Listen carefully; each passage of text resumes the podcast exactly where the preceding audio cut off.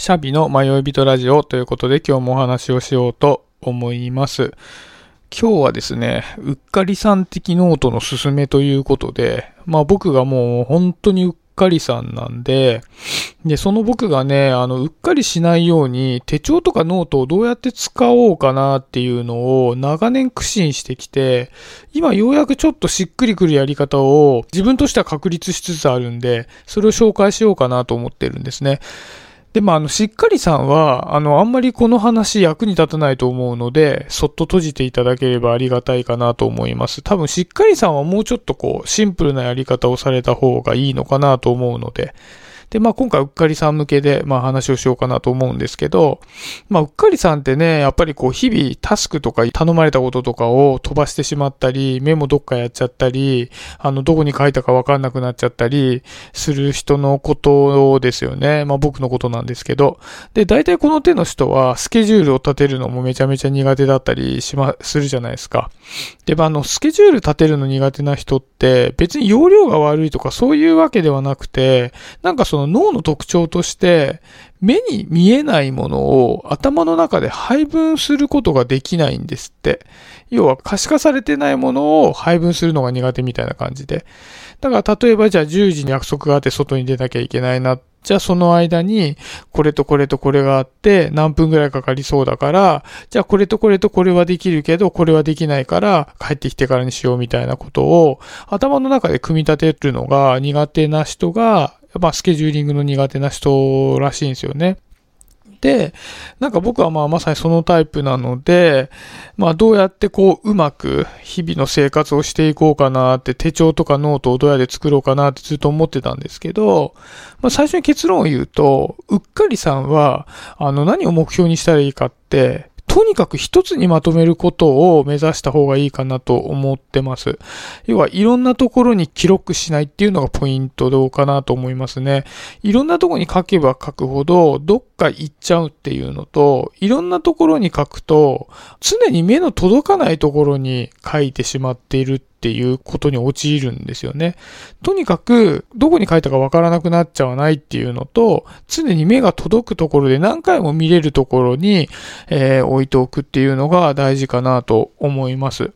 なので、えー、まあ、手帳とかノートのこう使い方に関して言うと、もうすべてを一つのスケジュール帳にまとめるっていうのがおすすめかなと思ってて、僕もそういうふうに今しててしっくりき始めてるんですよね。で、なんかそれってマスターノートって言い方をするみたいで、結構こうタスク管理だとかスケジュール管理苦手な人にはなんかおすすめのやり方みたいに、あの、どっかに書いてあったりしたような気がしますね。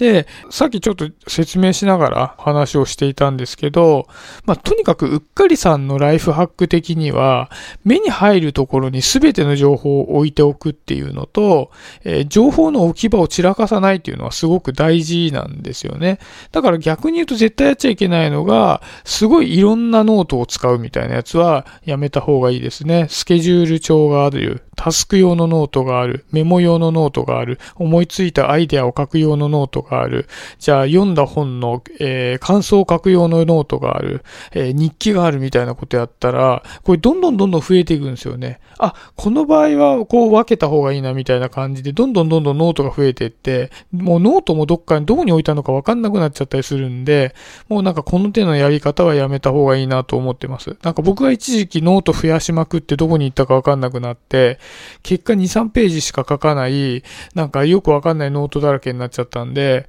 これはね、本当にやめた方がいいかなと思ってます。で、まあ、実際そのノートと手帳の機能を一緒に備えたものを使うってどういうことかというと、よくある手帳だと思うんですけど、あの、1ページで1日ってやつあるじゃないですか。例えば9月の1日っていうのが、まあ、ページの上の方に書いてあっ、左の方に、あの、7時、8時、9時みたいな感じでバーチカルな時間ごとの手帳になっていて、あとは全部空欄になっているノートがあるじゃないですか。で、あれを使って、すべてそこに書き込むのがいいかなと思ってます。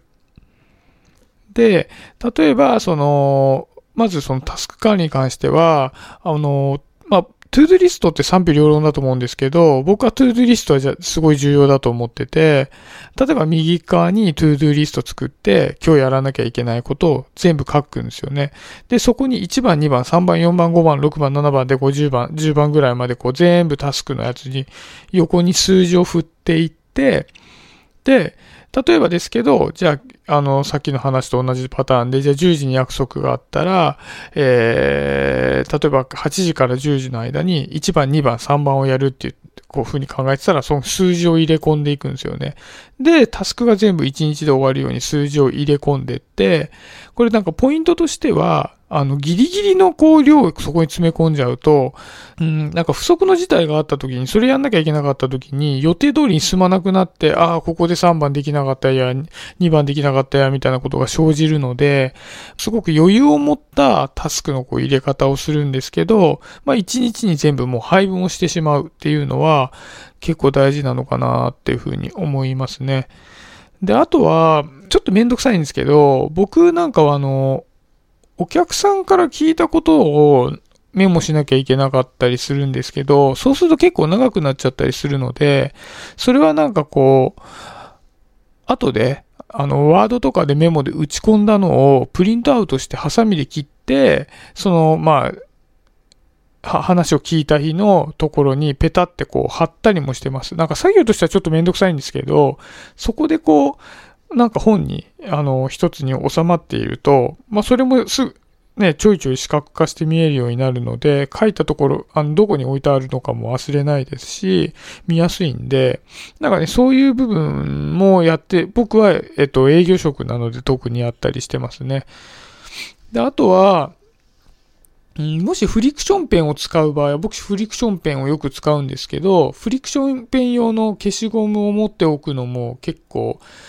おすすめかなと思います。あの、ペンの上使うのもいいんですけど、あれ面積が狭くて、あの、ガガガガガガって消すとビリって破けちゃったりするんですよね、本が。あ、本っていうかノートが。だから、あの、フリクションペン用の消しゴムって、なんかあの、100円ぐらいで売ってるので、あれだとね、あの、別に消しゴムのカスも出ないし、あの、面積が広いんで、大きな範囲消せるんで、おすすめかなと思ってます。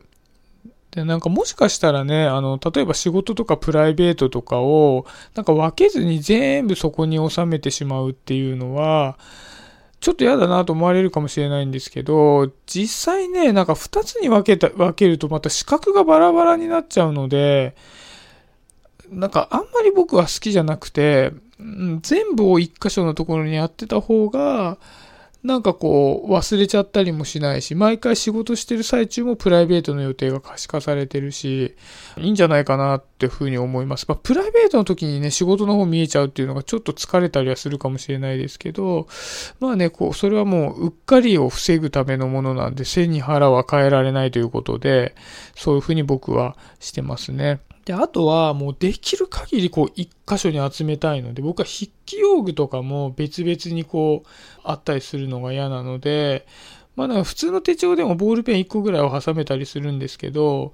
僕はなんかコクヨさんで出てるシステミックっていうノートのカバーがあるんですけど、これをあの手帳のカバーとしてこう使っ、あのつけてるんですよね。で、コクヨさんのシステミックってノートカバーは、結構ポケットが多いのが特徴で、だからその普通のボールペンとシャーペンと、えー、蛍光ペンと、あとフリクションペンとかで全部させますし、さっき話したその消しゴム、あのフリクションペン用の消しゴムもくっつけられるし、あとは、あの、僕実はその、たまにこう、名刺を家に置き忘れちゃってたりする時があるので、あの、予備の名刺とかも実は入れたりしてますね。うん、なんで、まあ、なんかこれ、いろんなものがいっぺんに入るので、もう、筆記用具すらも、あの、一箇所に収めるっていうところで、なんかそうしないとね、なんか忘れてっちゃったりするんですよね。家に筆記用具だけ忘れてっちゃったり、職場に筆記用具だけ置き忘れてっちゃったりするんで、僕はそこも含めて、もう、もろともそれ一冊で全てが賄えるみたいな感じでやってますね。うん、なんかそういう感じでやり始めたら、あの、スケジュールが、あの、どっかで、あの、うまくいかなくなるってことも減りましたし、うん、なんかこうメモとかも、あの、どこにメモしたのかっていうのを、ちょっとやっぱりこう全部を一冊に収めちゃってるので、うん、探したりはするんですけど、そのノートにあるなっていうのが分かってることが結構安心感にもつながるんで、僕は好きですね、今のところは。うん、で、あとね、最後に一個ね、気になってる商品があって、フリーノっていうキングジムの出しているデジタルノートがあって、あれちょっと使ってみたいなと思ってるんですよね。あの、会社の同僚が使ってて、すごい面白いなと思ってて、あの、要するにまあ見た目はタブレットなんですよ。なんですけど、実際、いわゆる iPad みたいにこういろんな機能があるんじゃなくて、それはもうノートの機能しかないんですよね。で、その代わり、あの、手書きの機能がめちゃくちゃ良くて、あの、なんか iPad に書くときみたいにこう、ちょっと遅れちゃったり、あの、なんかペンと違ってヌルヌルした書き心地になっちゃったりしないで、本当に紙に書いてるような書き心地で書けるのもすごくいいですし、まあノートと違って、普通のノート使うのと違って、まあいろんなタブに分けられたりもするので、でね、なんかこう、毎年毎年手帳買い直すと、前の手帳見なきゃいけない機会とかもあったりするんですけど、それはもうなんかね、何年も先のものまでも一冊一個でできるので、ちょっと欲しいなとは思ってるんですよね。うん、ただ難点が2つあって、これ同僚の使わせてもらったんですけど、1個は、なぜかロードが遅いっていうのと、あの、要は、どっかこう、新しい画面に行きたいときに、なんかすぐにサクっていかないっていうのがちょっと嫌だなと思ったのと、ノートなのに4万ぐらいするんですよね。なんかそのなんかね、まあ、いわゆるノートじゃないですか、デジタルですけど。で、4万でちょっと高いなと思って、なんか後々、なんかこの手の高品質なデジタルノートっていうのは増えていくんじゃないかなって思ってるので、ちょっと今様子を見てますね。なんかこれはでもうっかりさん向けのアイテムだなと思うので、もしいいのがね、あのー、発売されたら、うん、買ってみるのもいいのかなと思ってますということで、はい、今日はそんなところにしようかなと思っております。今日もありがとうございました。シャビでした。バイバイ。